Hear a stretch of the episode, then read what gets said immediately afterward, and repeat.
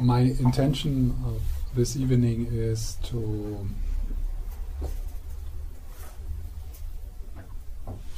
make you curious about anxiety.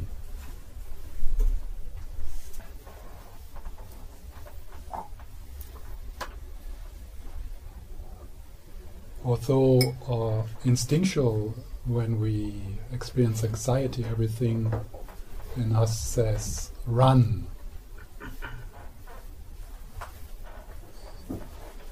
What I would like to offer you is um, that there is another possibility, and that is to turn around and relate to anxiety in a different way.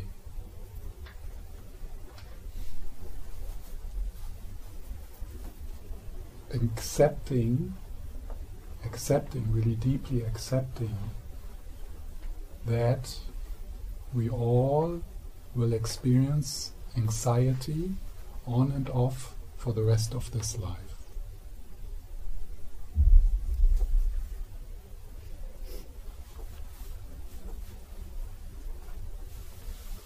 So if you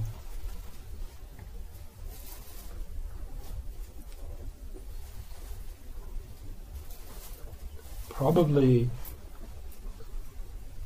when we approach an evening like this, or we want to learn about mindfulness and meditation, if we are honest, then probably somehow there's still the hope in us. Wow, there must be a method to get rid of that which is difficult for me to feel. When people talk about coping with feelings or But what actually coping means for most people is uh, please give me a method to get rid of anxiety, number one, second, despair, third, confusion. So, what I would like to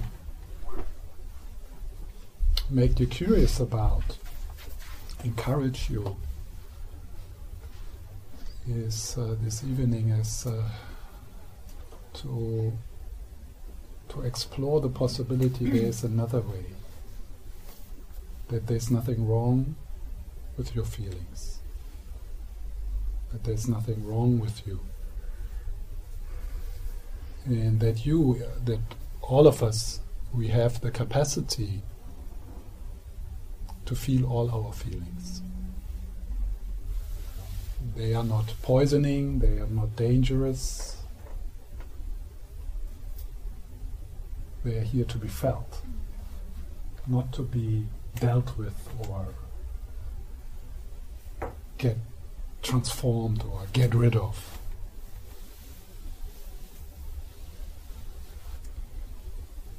So tonight I'm not I'm not going to talk a lot about the different methods within the Tibetan tradition to to change your relationship with anxiety.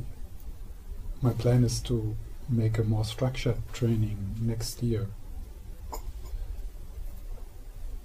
But rather just to reflect upon how anxiety is just part of our life.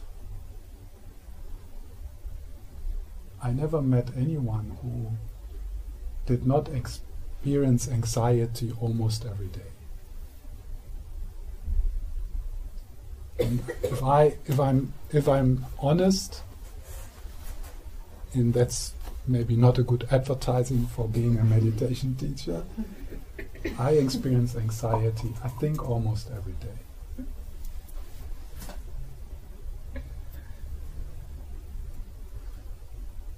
and and then if one when if one looks deeply into into your inner life into in meditation then you might start to discover there is actually a certain ground anxiety which is there all the time. And what I would like to explore tonight a bit is how this ground anxiety is connected with your journey of awakening, with your journey of enlightenment. And that becoming a loving container, an embodied loving container for anxiety, embodied in the body, is absolutely necessary for anyone who's serious about awakening.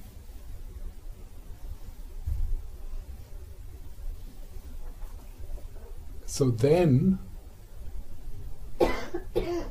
stopping to run away and turning around and being with anxiety, which is probably one of the most difficult human experiences to embrace, becomes really part of your bodhisattva practice, of your warrior practice, of your yearning truly to wake up to your full potential in this life.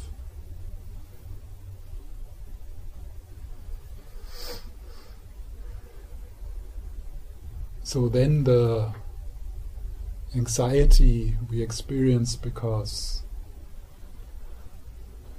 circumstances in our life actually becomes an opportunity, not something to get rid of. so this is not an easy path. Because it's counter instinctual.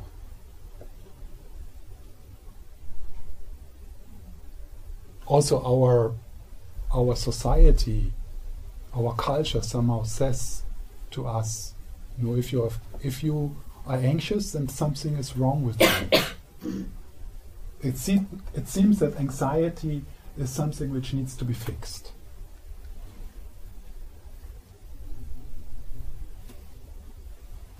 Is it? That's the question.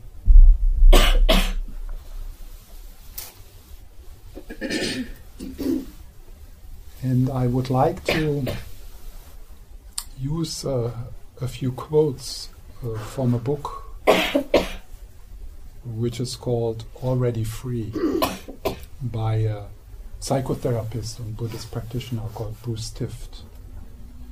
So I'm going to structure the evening a bit around around this book because I found it very inspiring, and he has a he has a particular encouraging way to look at anxiety.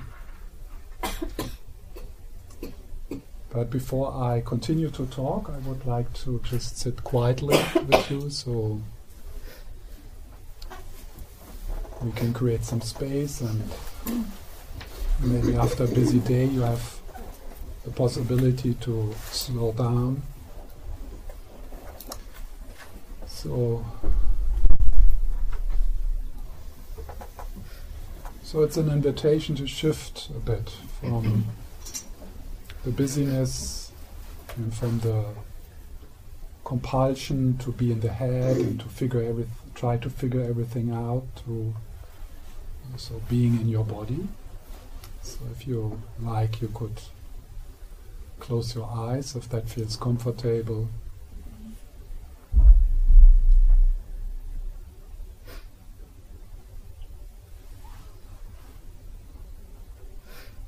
And then you allow this shift to happen. So, with the next in breath, allow your awareness to slide into the body, even down into your feet.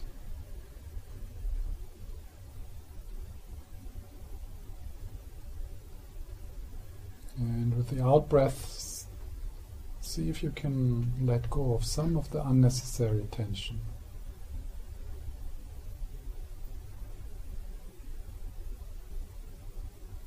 The most important thing here is that it's a gesture of welcoming. So you meet yourself like you would meet a friend.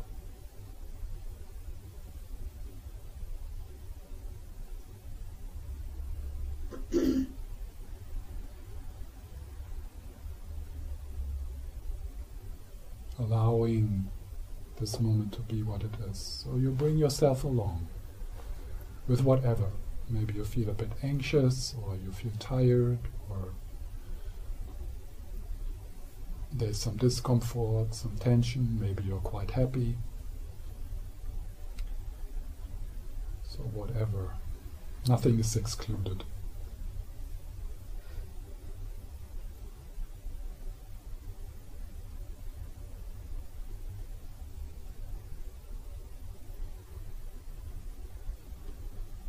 How is your belly?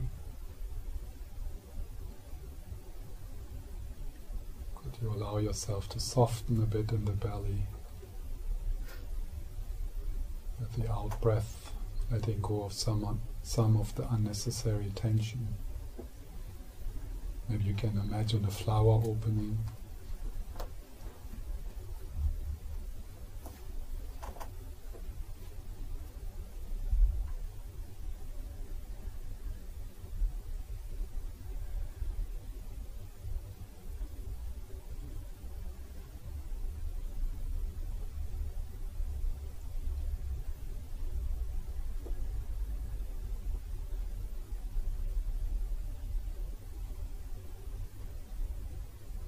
And of course, thoughts continue to arise, but see if you can emphasize them less. Because right now there's nothing you need to think about, nothing, nothing you need to protect or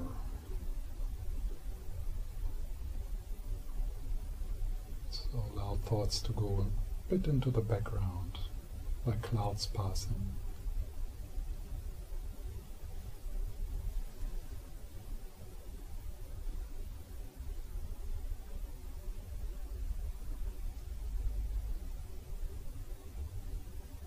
your shoulders.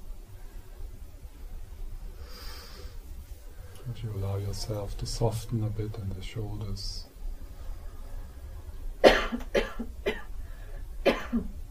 Maybe you notice how when you soften the shoulders that your whole body can relax a bit. There's nothing to do for you just now.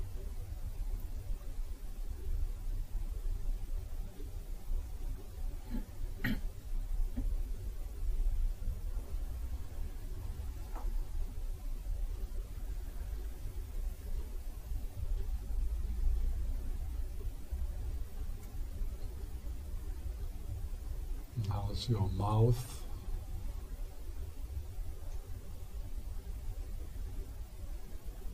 Can you relax there a bit?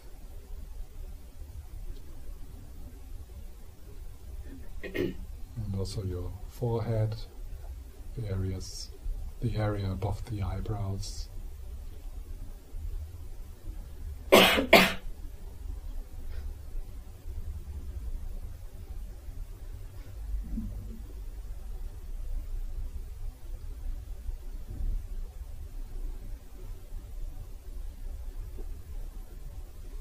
And then with the next in breath again, the whole body.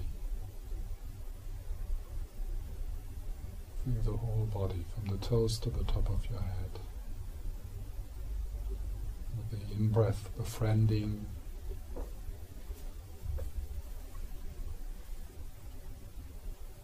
With the out breath letting go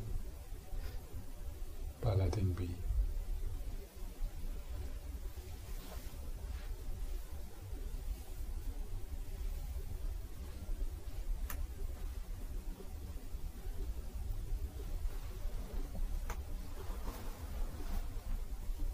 And then when you notice that you emphasize the storyline, the I thought,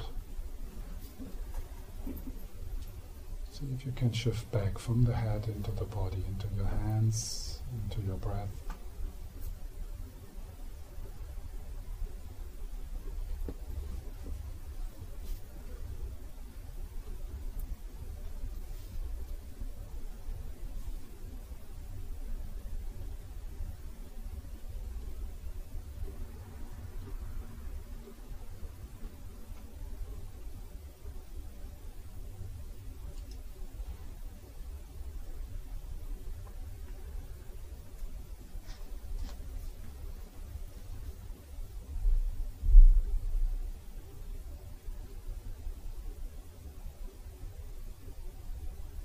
maybe you can appreciate the stillness which arises when we sit quietly together, even if you are, if you are agitated or tired, restless. There is a gentle stillness when we sit together in the spirit of compassion, in the spirit of forgiveness.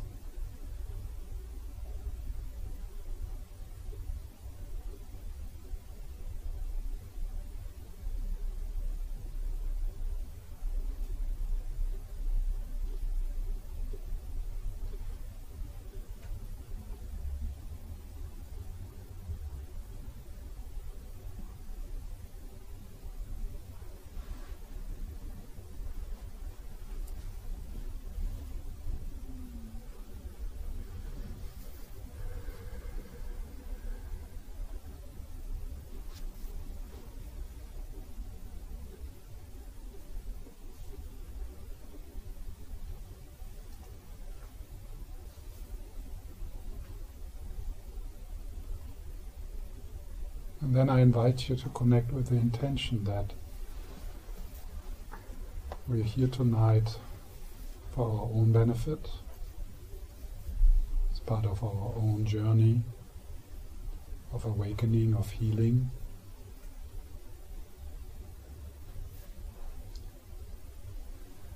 But also, we are here for all the people we care about.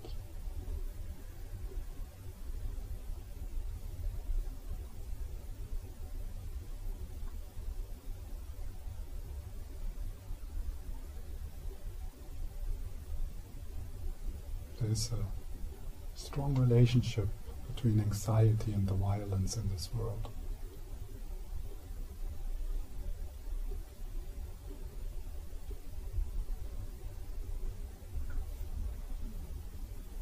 So, being here tonight is a genuine contribution to world peace.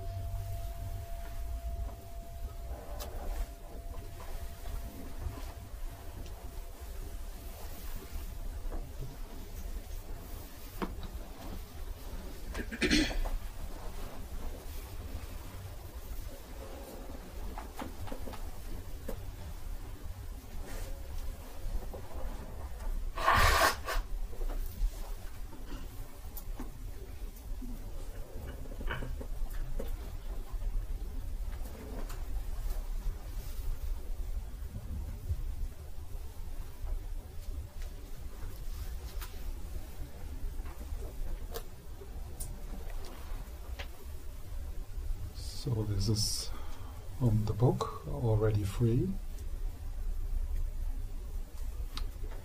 For most of us, anxiety is an incredible, difficult experience to work with. It seems that we have a collective fantasy that, that we are not supposed to feel anxious.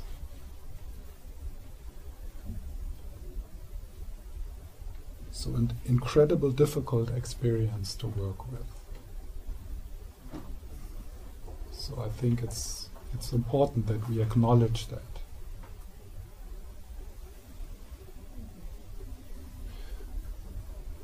Also, we all know how difficult it is, it is for us to be with another person who's anxious.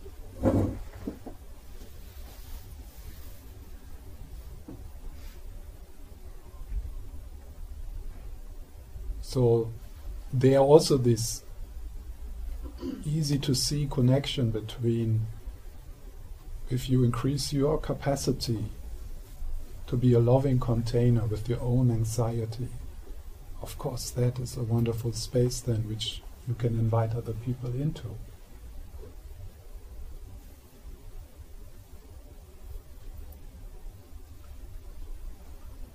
Our instinct makes us making f- people feel wrong when they have feelings we can't stand ourselves.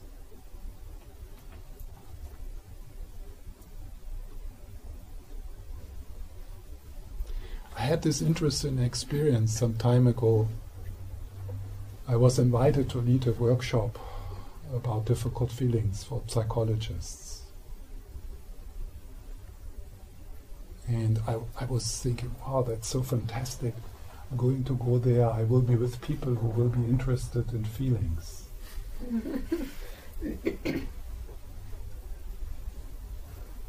Unfortunately, it was a group of cognitive psychologists and easily I could I figured out that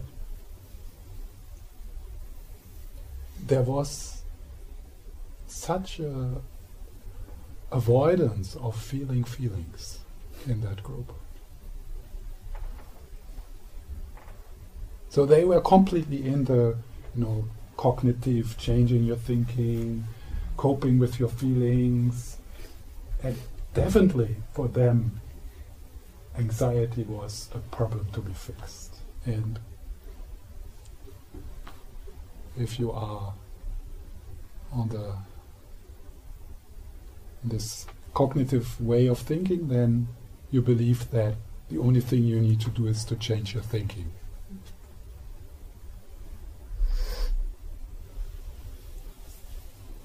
So even the professionals the emotion professionals, at least the ones who our insurances pay, uh, are emotion phobic.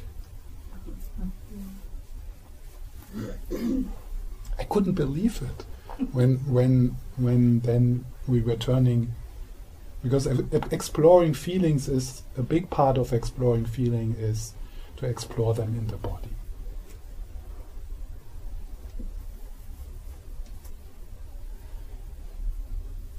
And that's where we don't want to be. And we are encouraged to not be there.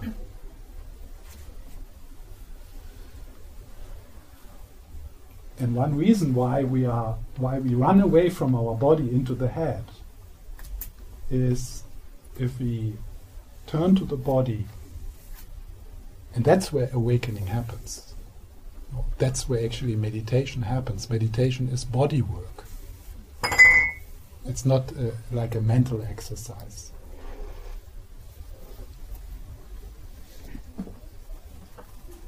So that's uh, that's why it's so difficult for us to uh, turn to the body because when we turn to the body, we will experience those aspects of ourselves, those parts of our experience which we try to escape from. And since we have done that, since we are three, four, five years old, there's a lot of stuff stored. And actually, that stuff which is stored there, which we didn't dare to feel, that's one part of uh, one part of that anxiety we experience. I will say something a bit more about that in the second half. So anxiety is an incredible, incredible, difficult experience to work with. So this is a, this is a journey which takes time. This, there is no quick fix. I mean, if you take a pill, then it seems to be a quick, quick fix, but it's not addressing the problem. So the, the real healing, which is also the journey of awakening takes time. Patience, care, courage, support.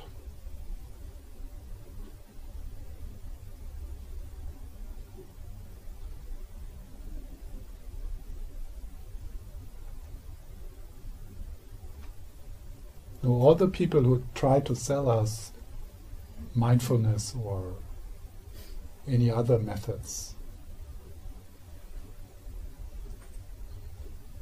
It's, uh, this is,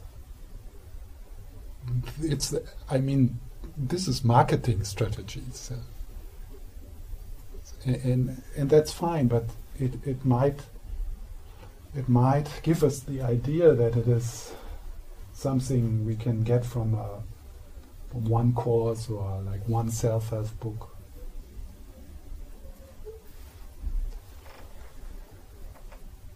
And uh, if someone does this journey towards embodiment, wow,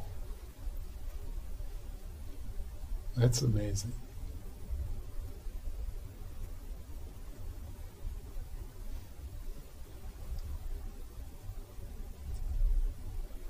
Often we will relate to our experience of anxiety as evidence that there must be something wrong with us or our lives.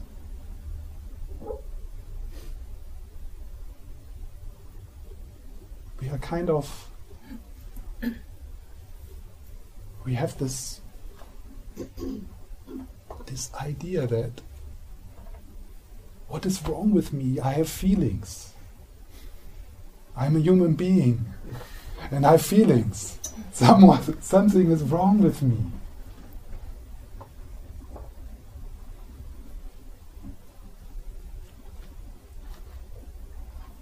You know, this is like the, the candle flame.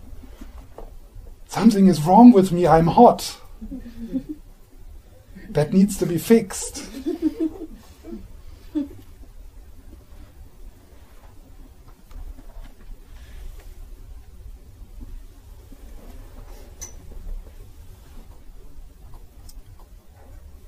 We don't feel comfortable when we are anxious. And other people don't feel comfortable around us.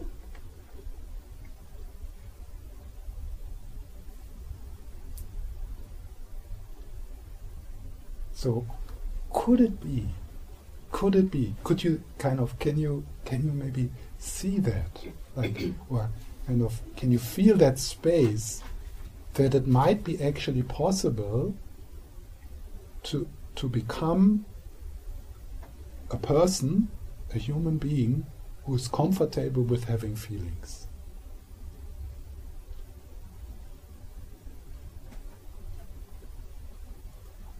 So, to become an embodied container, a loving container, towards what it means to be human. The whole the whole thing.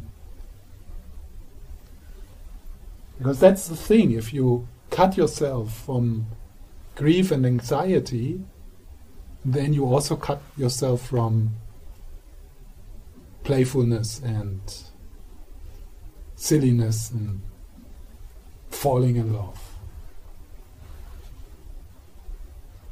That's then called depression.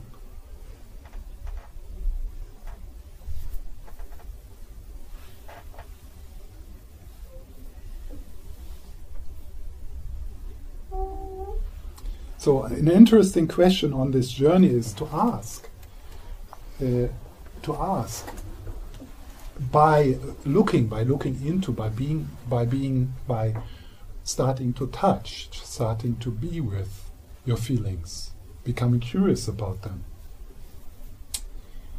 Uh, to what is interesting is to ask this question: Why is it so difficult to be with anxiety? Not like thinking about it because then you will yeah it's obvious you know it's obvious that it's difficult to be with anxiety but what is it? Why? Why is it so difficult?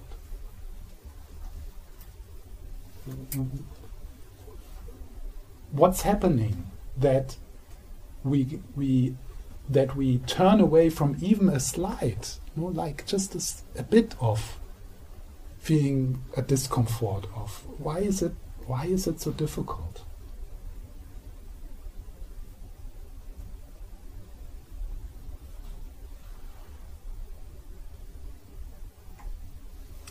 Anxiety feels like a problem that needs to be fixed.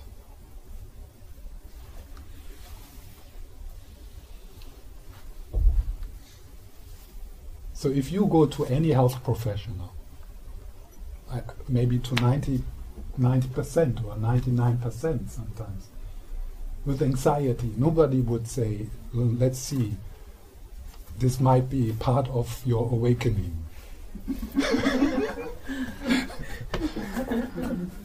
Inviting you to, to breathe into it, to step into the anxiety. Very few, I think.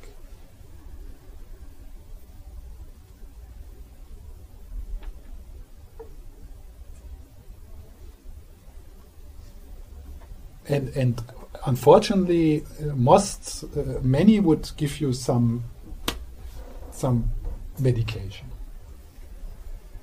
I mean, even before trying, you know, some of the provisional practices of, um, you know, exercise and eating and and so on and so on. Even before that, before the most obvious things which you could do first.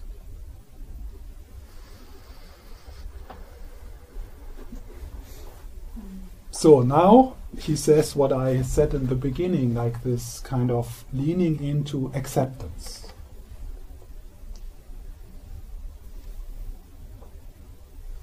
Maybe tonight, when you're alone, you can see how, what happens when you say to yourself, I'm going to experience anxiety on and off for the rest of this life. Oh. I found it a relief to say that.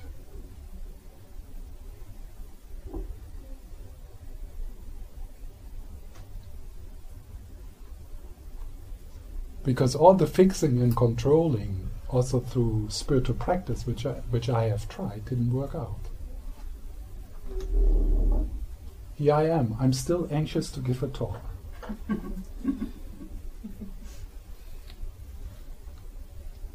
It is, it's, I, am sitting here being anxious about feeling, you know, being anxious about talking about anxiousness.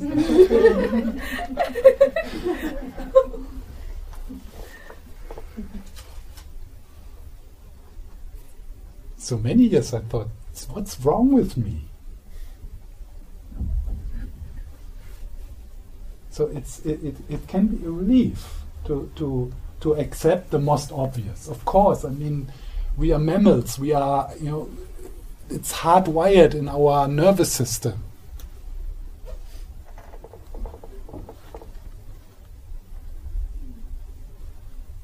So the problem is not the anxiety, the problem is not the grief, the problem is not to have a broken heart, uh, the problem is not to feel your life falls apart.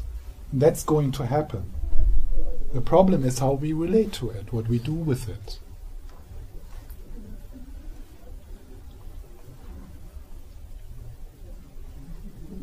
And know, there is an, an no, there is a with this path. No, what I'm trying to sell you is uh, is not is when will is not so I'm not promising or I'm not trying to give you something to get rid of feelings. Because somehow I came to the conclusion that's that's silly and, and not possible. But there can be slowly an incredible confidence arising in you because you start to experience how you can be a loving container to all your feelings, that that confidence that wow, I'm starting to see that I'm going to be able to deal with everything which happens in my life because it's always the feelings I need to work with. I don't need to work with the divorce, I need to work with the feelings on the divorce. I don't need to work with being left. I need to work with the feelings of being left. That's what I work with. So if you cu- slowly cultivate a confidence, I can be a loving container for, for feelings.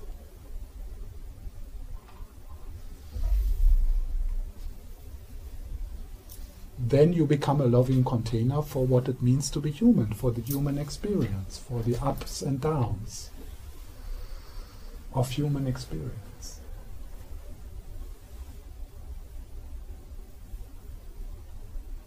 then you can even become a loving container, container for your death, because that's also about feelings. And you can be a loving partner, a loving father, a loving mother, a loving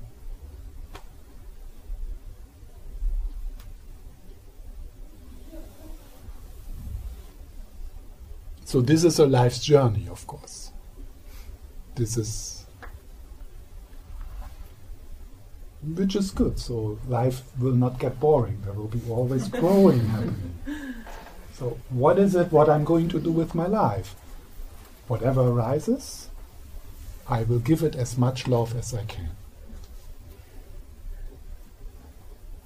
And you will never get to at the end of that process. But what it will be always new things and difficult things. And, ah, now I need to love this. Oh, no, this. Shit. No, this, I mean, yeah, this I would like to love, but no, my life, no. No. So whatever, so then, then you don't come to the end of this process, but you increase your capacity to love.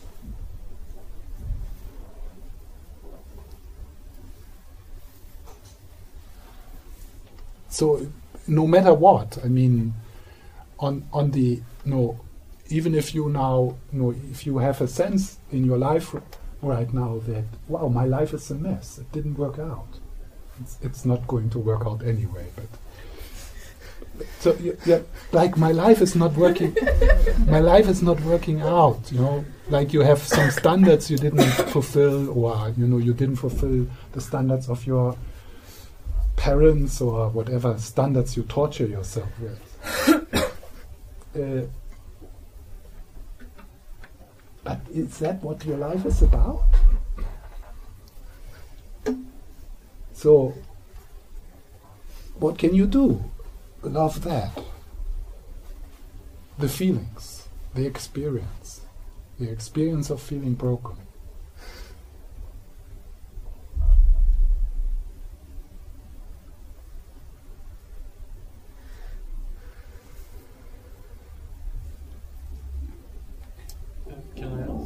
Yes. What do you mean by love? Huh? What do you mean by love? To, to, to love, to love the.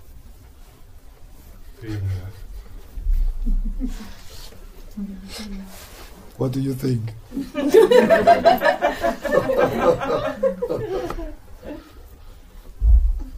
I think to show up to be present, non to be non-judgmentally present.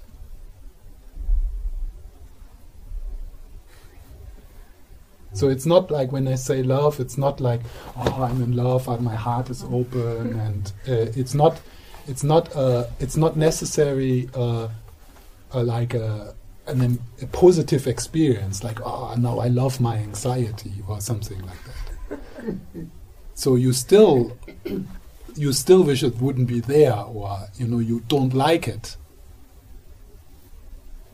but you show up non-judgmentally you, you feel into it, you hold it gently.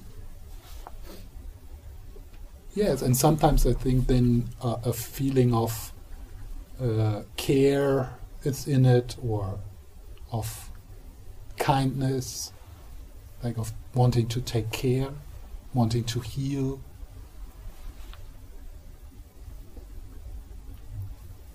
So I'm talking more about unconditional, unconditioned love, which has not the like the yeah something bigger than a feeling. It's not a feeling.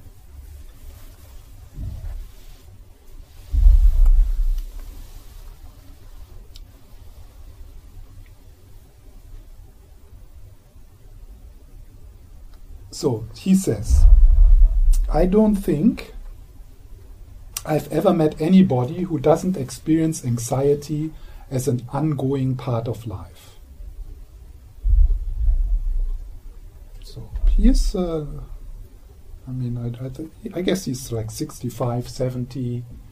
He has been uh, a psychotherapist for 40 years and he, he is a student of Trungpa Rinpoche and a teacher in uh, in Naropa uh, University in the United States. So he met a lot of teachers and practitioners, and you know the the the enlightened guys. He's hanging around with them. yeah. So and that's like, you know, that's something when someone like this says this. Yeah. I don't think I've met, ever met anybody who doesn't experience anxiety as an ongoing part of life. As an ongoing part of life. So there is a, a you know, there is the kind of Tibetan view on the Buddha that he is like this amazing Superman, science fiction. Uh, but then there is the, the other view on the Buddha in the like more like in the Pali Canon in the Theravada tradition, where he seems to be really like a normal, down to earth man. And in in the Pali Canon, uh, you know the the challenging emotions they were personified in the in the form of Mara, like kind of a demon, like a demon demon like figure. And maybe you have read the story about the awakening of the Buddha, uh, where Mara appeared in different disguises and tried to challenge his awakening. So then, when the morning star uh, uh, uh, dawned, then he had this big enlightenment, and and then you would think that's it. Now you would think now he's enlightened, so he does not have my problems anymore, and I would like to get there through my spiritual practice. But what, what, how, how it turns out, how it is being described in the Pali Canon is that Mara reappears. He comes, he visits him. Throughout the next 40 years when he was teaching. So, what's the difference? The difference is that he was not thrown out of balance. Or he, he, I, have read this story. I don't know if it's directly from the Pali Canon, but, but I have read it in few uh, in few sources. How when Mara would come, he would invite Mara in and give him tea, and he would see he would say, "I see you, Mara."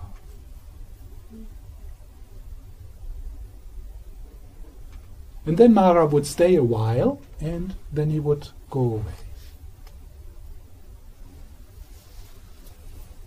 So maybe we can rethink our idea of what enlightenment or awakening or freedom is. Maybe it's not a freedom of anxiety, but a freedom for experiencing anxiety.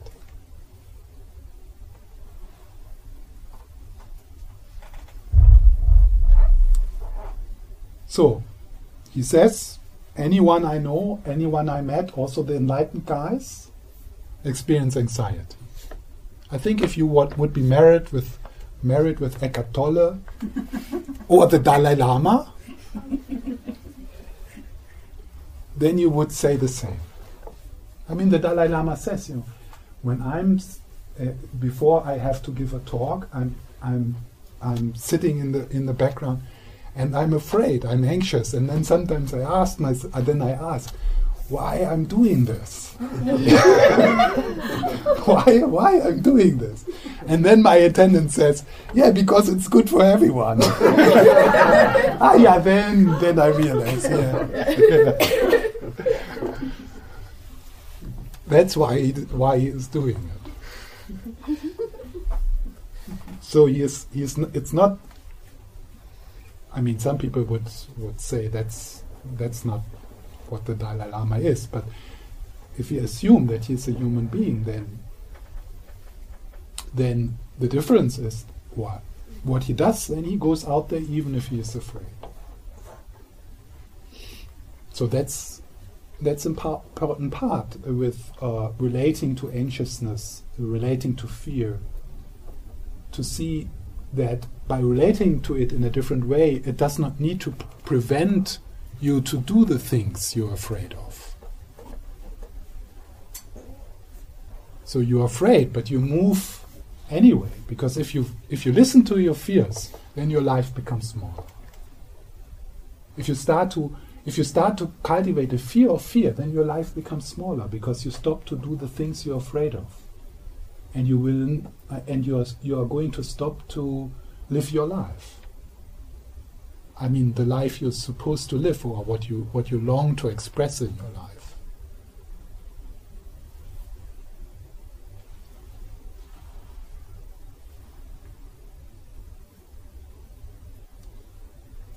So, so anxiety is not a choice.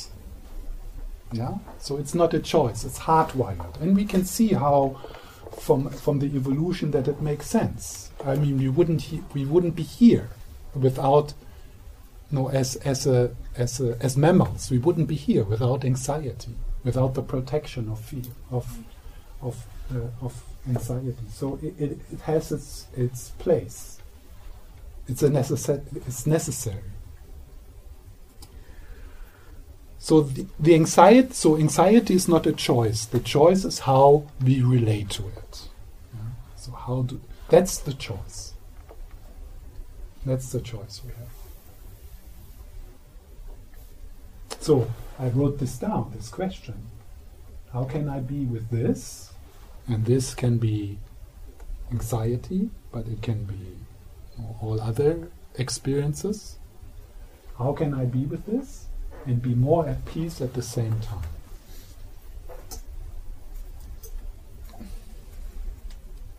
It's a very good question. Just to ask the question, even if you uh, if you initially kind of don't have a method or like, just to ask the question is amazing. It makes you like slow down, pause, and you and it opens the possibility to relate to what you experience in a different way.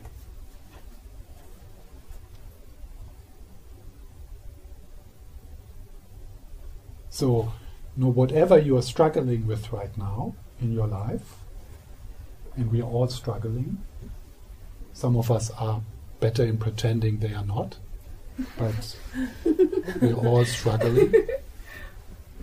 Really? Maybe you think now I have a good time. Okay. That's fine. Could be. That's of course excellent.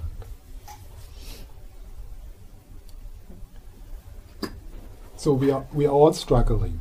So whatever you is on your plate just now, and I, I mainly talk about the feelings around it. And particular, very much so, I'm talking about the energetic aspect of the feelings, the somatic aspect, the, the where how how the feelings are embodied, because that's the place where you work. That's where that's where awakening happens. That's where compassion happens. Compassion happens in the body. It's not a thought, it's not a concept, it's something which you, which you hold in your body, which you embody.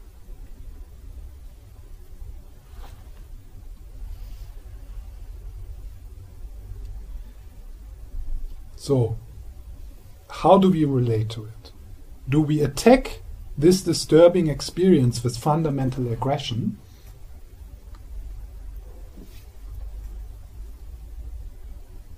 And, and, and that's like how we often approach our feelings quite aggressive, judging us.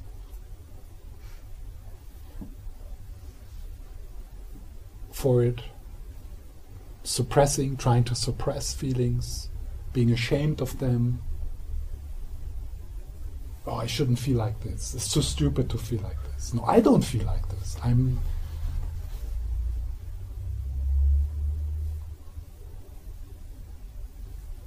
and then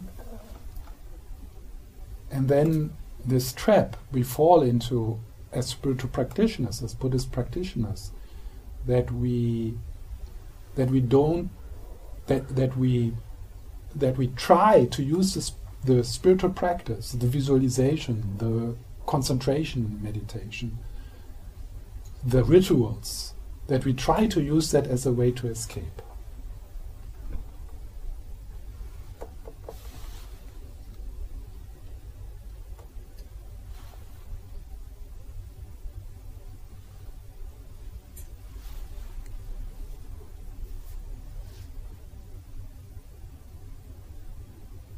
So, do we attack this disturbing experience with fundamental aggression, trying not to feel it, making it wrong, or distracting ourselves? Yeah, distracting ourselves. That's one of the uh, main avoidance strategies. Going into the head, like the psychologist, you know, thinking about feelings, having theories about feelings uh, or distracting ourselves.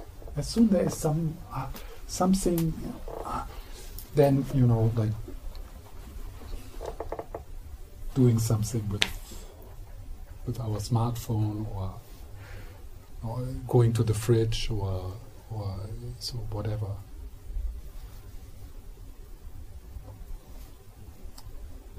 Or do we approach anxiety with an attitude of commitment to. And, and uh, we have a break uh, now. That's like, that's, um, he, he says that, and I like it, so I, I will explain it, and I will give some quotes and explain it. It's kind like to make a commitment to your anxiety, to become loyal to your anxiety, to be loyal to your feelings like to stand up for your feelings. This is how I feel. To stand up for them. To be committed. Not against them, but with them.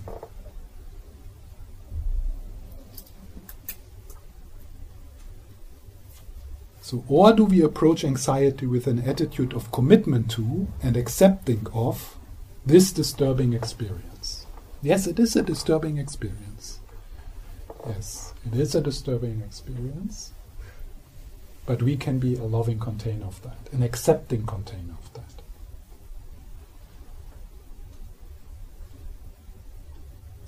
Because anxiety is real, it's us it's not some alien feeling happening to us. A life without anxiety is not an option.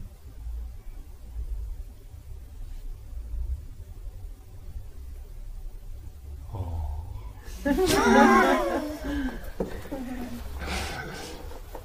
Check up, yeah. So, I, I, you know, I'm not sure of anything. not, I mean, I'm not sure of this, but it's worth to check it up. Yeah, so he says a life without anxiety is not an option. And then maybe you now think, yeah, yeah, but yeah, I think awakening, wow, there will be this poo. and then, then I'm not going to have these nasty human feelings anymore. Sure. So, is it is it like that? And you know,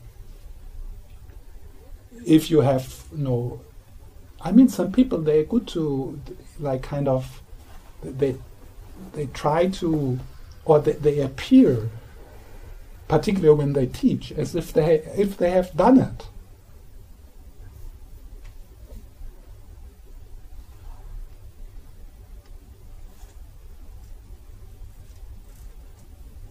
I'm I'm right now I'm settling with a life without anxiety is not an option.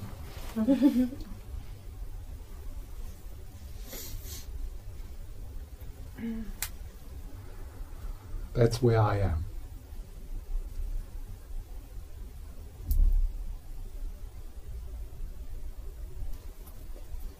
I'm not going so much into detail how, from the Western point of view, from a psychotherapeutical view, this capacity we have to disconnect from our feelings, how that at one point in our development was necessary to survive.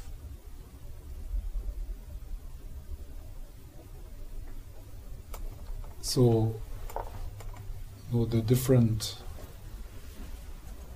you could almost say, skills you have to disconnect from feelings and to disconnect from anxiety was necessary uh, to protect yourself at one point. The problem is that now it's time to outgrow that because now you have the capacity to be there with the feelings. But out of out of habit, we fall back to those patterns which at one point were necessary for, for us to, to protect us, to make us survive.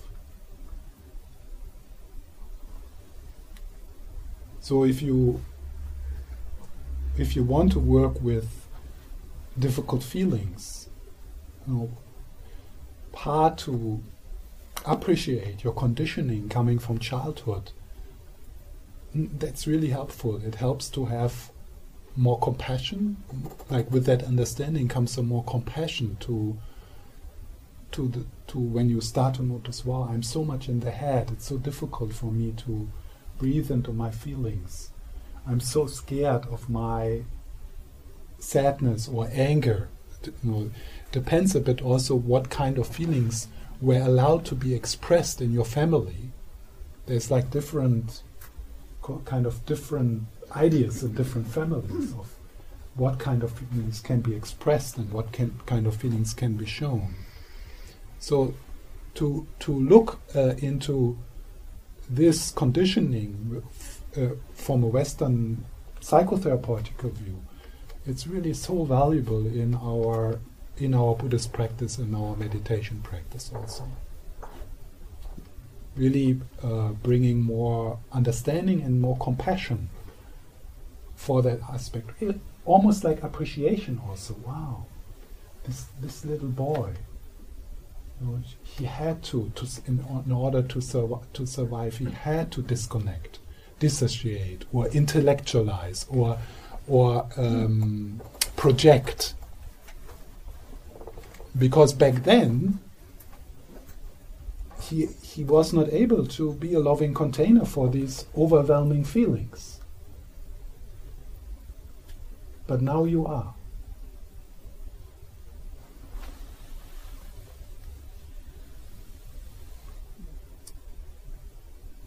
So now I want to turn to a like more Buddhist view on this, a Buddhist description of what happens, what is the function of relating to anxiety and other feelings as if they are a problem. What do we get out of it?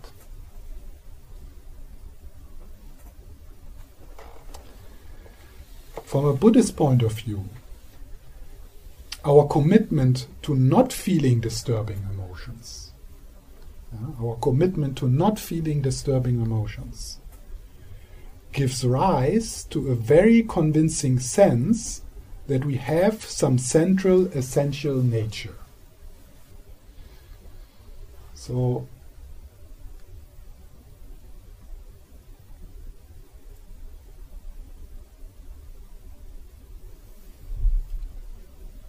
in a way, about the continuity of the self Sorry. Yeah. Mm. Yes. Mm. So in a way, we make sure that the continuity of the apparent self keeps on functioning through creating drama, through struggling. Because each struggle through each each creating drama, each drama we create, each problem we make comes at the same time with a sense of I. The I thought is strong. So we have more a sense of I. A sense of, ah, this is me.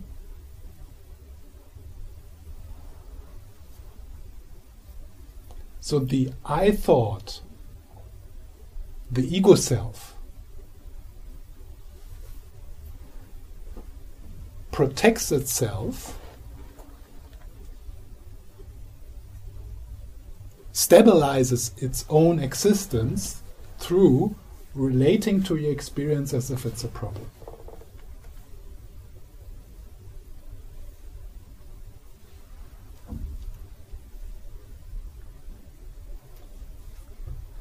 By practicing our avoidant strategies over and over, day after day, for decades, we become experientially convinced that there must be a central point around which our life resolves.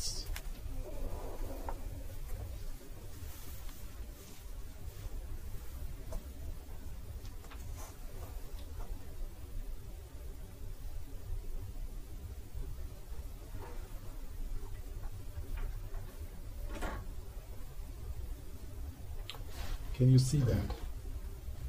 Can you see that in each struggle, in each resistance, in each this is a problem, that there is a strong sense of me? What you are now starting to describe, or what you, what you start to lean into when you ask this question, is that kind of that ground anxiety which I mentioned Mm. Mm. in the beginning. Mm. Yeah, that that ground anxiety of if I'm not this solid me, which has problems, which is struggling with my experience, if I'm not that, and if I look, I kind of quickly figure out that if I look there that I don't find anything, Mm. then because we have been identified so much with that I thought, then then we are meeting the basic groundlessness, the basic openness, the basic uh, boundarylessness, the, bi- the basic interconnectedness. And that is scary because that what you, what you what you felt you are dies or is is not there anymore for uh, creating a provisional sense of security. But before, what you what where you were looking for that kind of safety was that I thought that that ego self.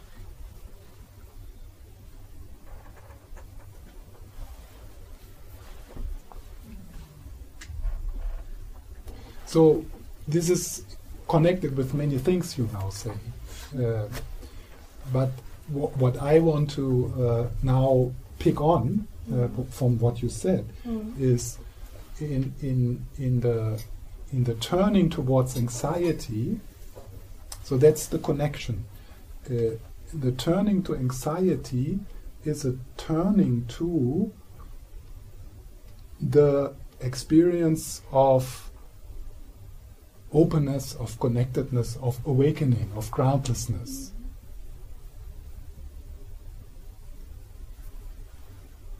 Yes. Yes. So you started your question by saying, so what do I do with the anxiety of not being? Mm. Is it, could I say it's the anxiety of dying? Yes. Yes. I remember once we were talking before. Yeah, is that, you say yes. Yeah, yes. So, Yes. and that is like the ground anxiety. Mm. Mm. And uh, so, in, and, and the answer to your question, okay, what, what do I do with this, is becoming curious about that anxiety. Increasing your capacity to be a loving container, to show up, to explore, to be with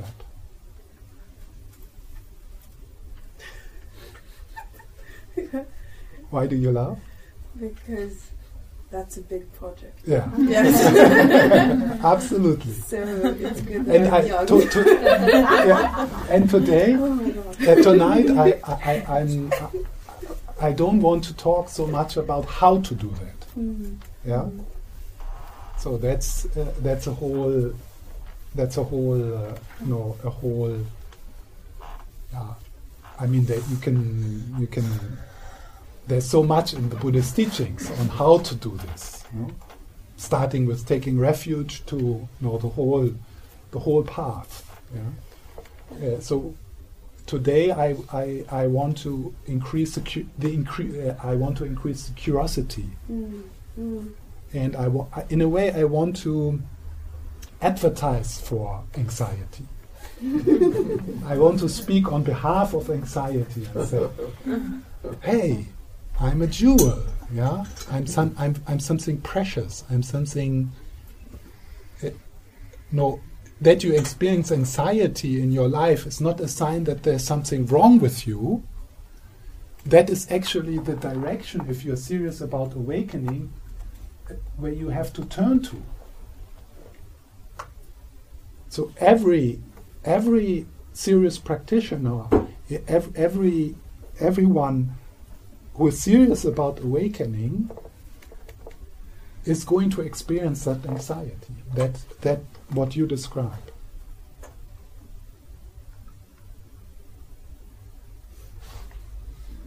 Panda, Yeah. uh, uh, when this concept of who I am, when I have explored that, uh, what is there then? Is there the curiosity and the openness, or, or this to be curious, or, or the, when the concept of who I am falls away? hmm What did you say? What is then? Yeah. What is then? Yeah, what there, Mm. there comes the to leaning in, to dare to lean in, to um, ex- experience, to be curious. so it's a kind of being, just being.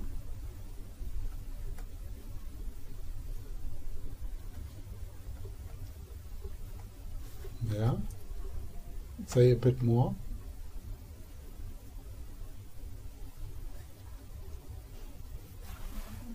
There is just being. Being, hmm being, energy, hmm dare, dare to lean in, see where this goes, curiosity. hmm That is what is left of the concept when I have let go of the concept who I am. One can say that, or what do you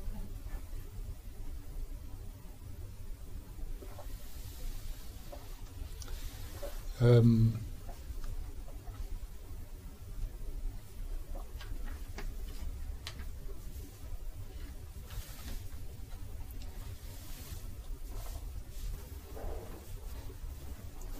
no, now we are in in in in the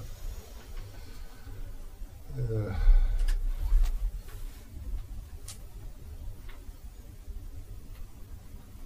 so so your question is who I who am I when I have looked through the hallucination of the separate solid me. Yeah. wh- when I have dared to lean into anxiety and all that, Mm. a- and dare to see through it, there is something else. Yeah, There is Uh-huh. something precious, yeah, a- Yes. and, and it's open. yeah. And what is that? Almost. You're almost there. Yeah, sure. We are all. we, are, we, we are all almost there. But but it's it's wonderful that you have a sense that you have a trust that there is not nothing, because that's what she is afraid of. Mm. is no. She is afraid that there is nothing then. Mm. No, but nothing is everything. Yeah. So the I nothing. crazy, but, but No, I- it does I- not sound crazy, no. I feel there is something. Yes, that, um, yes, uh,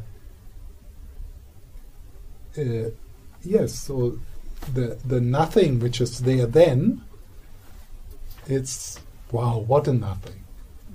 Uh, It's it's a very uh, that nothing, which is there then, mm, or which is discovered then. It's already there. It's already like that. mm. uh, that it's that is that is th- then the end of seeking that's the end that's the that's the, that's home I, I think uh, uh, no matter what, that you will dare to let uh, forth a feeling of I'm safe anyway, no matter what. I think for me it is um, little hints of that. I'm safe, you're safe yes. no matter what. yeah no matter what No. uh-huh. But, but often I forget I'm safe Mm. and I'm embraced and loved from the universe. I, I, I often forget, but when I put myself back there, mm then it, it's um, a feeling of that I'm safe anyway, no matter what. mm I'm looked after, I'm taken care of, I'm loved. There's mm a, a feeling of something bigger than myself. and do you have a feeling if if you would completely make that shift from that which you are not Mm. the separate solid me Mm. to what you are, this nothing which we are talking about, do you feel then then there is no anxiety anymore?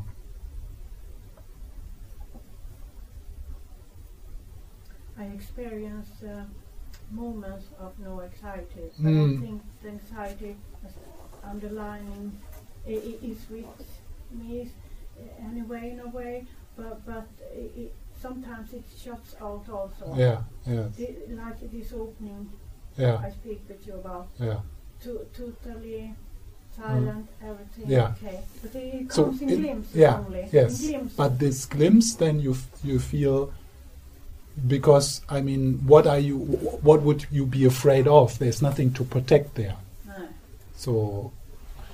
Uh, So in these little glimpses, Yeah. the anxiety is gone. yeah, There's no yes, question of Yeah. there is anxiety, yeah, but those are too short. But Yeah. uh, it's precious to feel them. Yeah, yeah. Mingyur Rinpoche calls that Buddha moments. Oh, yeah. Yeah. oh, don't disturb her. She's in her Buddha moment.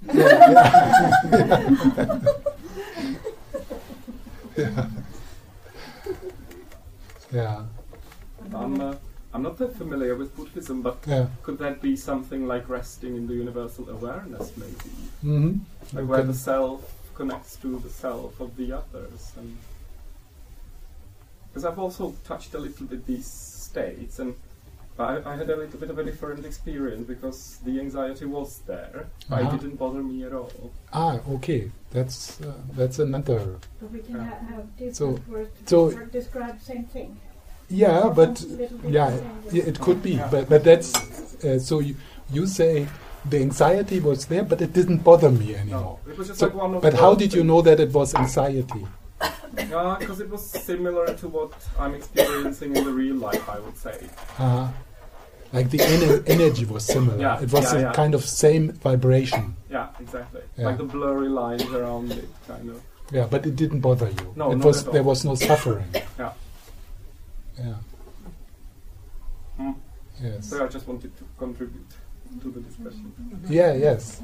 uh, th- that's a that's a very important observation or experience uh, that it's possible to ex- ex- experience the energy of anxiety without it being suffering. So then we could ask, how is it, how do I do it usually that I turn it into suffering? Uh, so it seems that it's something you actively need to do. You need to, like, because, You need to add yeah, you need to add something on the energy like a value. a value, a name, uh, uh, like pain, pain, bliss, like pain. So the same energy there, it is kind of blissful, peaceful, and uh, in daily life, it's uh, it's suffering. It's very interesting. It's uh, it's part of the investigation one can which I mentioned in the beginning, one can do by by looking into the energy of anxiety and asking yourself, "Wh- what is it? What makes it difficult to be with this? Or the other question would be, what is this without any name?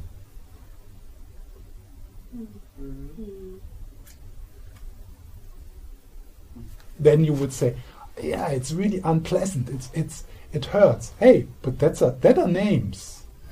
Unpleasant and it hurts is names. So what is it without names? Oh. What is it without names? Maybe it's bliss.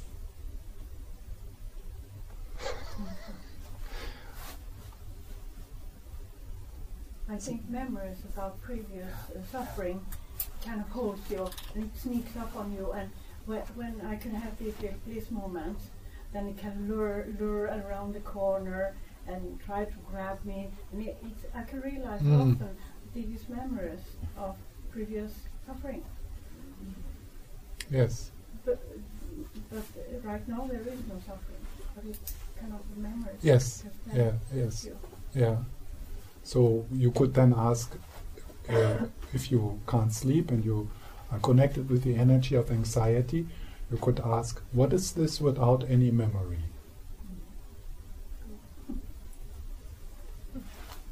Yes.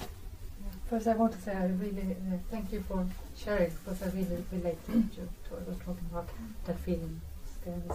But also, I have when I grew up, uh, uh, the feeling of anxiety was for me, and still is sometimes, a way of control.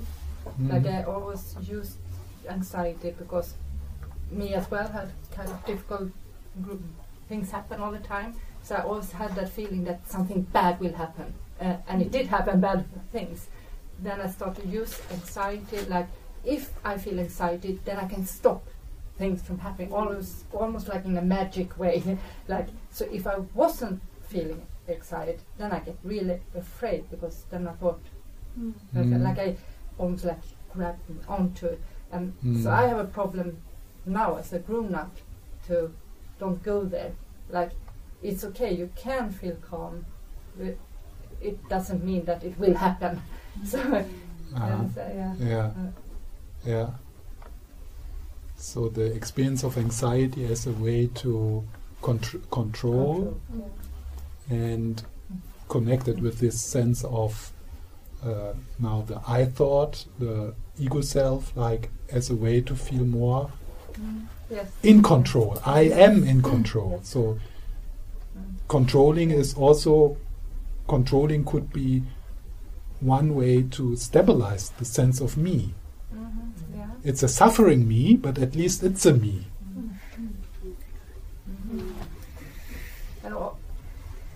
Also in relation to others, like my family, like my kids, like I feel like I have to be worried Yeah. all the time because if I'm not worried, then it will happen something bad to them, Uh-huh. or Yeah. uh, it makes it like when Okay. I sit here and my kids is home. So If I yeah. forget about worrying Maybe- about them, then yeah. maybe something happens.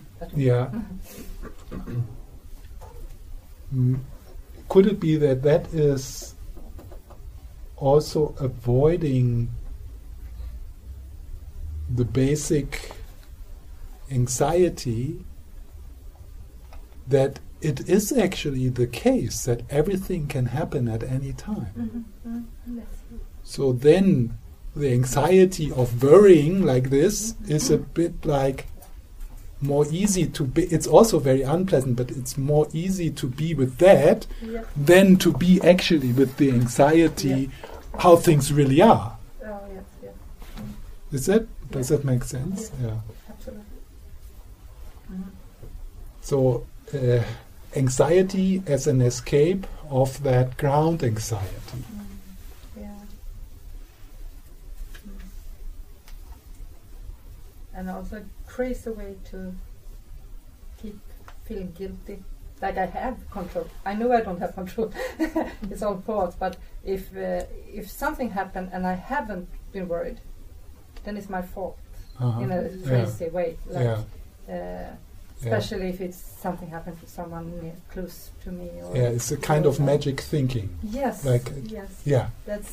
that's like I don't really believe in it, but still. no, I, why? I, but that that's I- how you survived. yes. So it's uh, that, that's the magic thinking of a four, five, six years old child. Mhm. Mm. Mm. Yeah, that's good to uh, to become aware of that conditioning because then w- once you become aware of that of this uh, this dynamics, then then you then you can bring compassion into it, Mm. kindness. It's going to it's going to continue, but there can be a bit more less control. It it will control you less, other than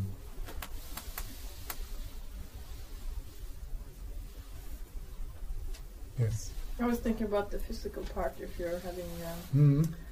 uh, like anxiety, or that you, it, it comes back to you like an addiction almost. Mm. And, Yes. and. I'm thinking about what is it called in the brain when you actually have like, is it the endorphin that kicks in when you actually start to get anxiety? I read somewhere about it, but now I forgot it. Do you know what I mean? That there's Y- actually like some something in the brain that's I don't think it's the endorphins, but we spoke about it before. Adrenaline. Adrenaline, yeah, that actually kicks in that you get some Mm. kind of addicted about it. Yeah, So, uh, that makes sense. so in a way that I mean it's like the body and then you got the brain. So it's like in a way then then it's really a physical thing that's happening. It's not Mm. only a mental thing. That is uh, and then Yeah, I wouldn't uh, separate the mental and the physical. no, Th- no they it are- comes together but It comes together. but, it, yes. but it's Mm. it's really a physical thing then that it's yeah, does it and uh, and you and you think then that it becomes more real or I think that it's uh, it's more difficult to control it. Or, or Yeah. just not control but yeah I mean, if, if we, I mean, you didn't mention anything about it, so I thought I should ask you. yeah yeah yes. Uh, but I was talking about the body. Yeah, but you didn't call it like an adre- adrenaline. You said it was like a body thing. That it Uh-huh. could be like a memory in the body and so on. But Yeah. it could also be that, that, that the adrenaline or something is kicking in. And Yeah. it gets a bit more. That is for me part of the the Okay. embodiment of Yeah. anxiety. Okay. The, the hormones, the adrenaline, Mm. and uh, but what I find interesting when when you say, "Oh, there seems to be a kind of addiction." Yeah, because that's what I read Mhm. about it. That it Yeah. really is like like with sugar and so Yeah, on. So yes. actually, oh, you get it really. So, so, so there we are, like in uh, uh, kind of starting to admit that we are attached Mm. to it, Mm. that it is like a drug, Mm. Yeah. that we get something out of it. Yeah. And then it's more Yeah. even more difficult to cope with. Uh, y- yeah, this does not add for me to the difficulty. No. Uh, yeah, it's not for me. It's when you say the way you talk now, to that, for me it does not become more solid. No. Okay. I'm I'm still working with the same Mm. with the Okay. same thing, Yeah. but maybe knowing that these are deep ingrained patterns in the brain, Mm. Uh, I usually don't use that kind of language, but for some people that might help to see, wow, this is actually really something which needs time and kindness. That we are not talking about. So we could use what you say or your insight, well, uh, as a way to say, yeah, this is a this is a long process. I need to be patient and kind with myself Mm. Because I need to rewire my whole nervous system. it's like material work. Yeah. Mm. Yeah.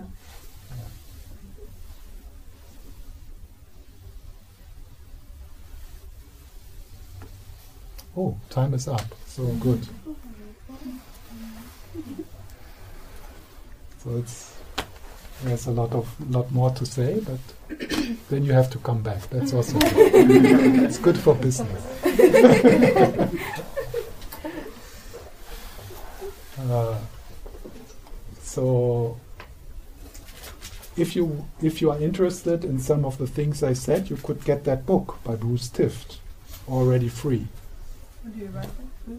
Bruce Tift. Bruce Tift. Yeah. You get you get it uh, through Sounds True. And um, I I'm going to lead a meditation day in two weeks on Saturday, so you are very welcome. So there it would be it will be more practical. I didn't say a lot of how actually to do this. And uh, if you want to listen to some guided meditations, then you can go to SoundCloud. I have a SoundCloud profile where I put these teachings, but also a lot of guided meditations you can listen to.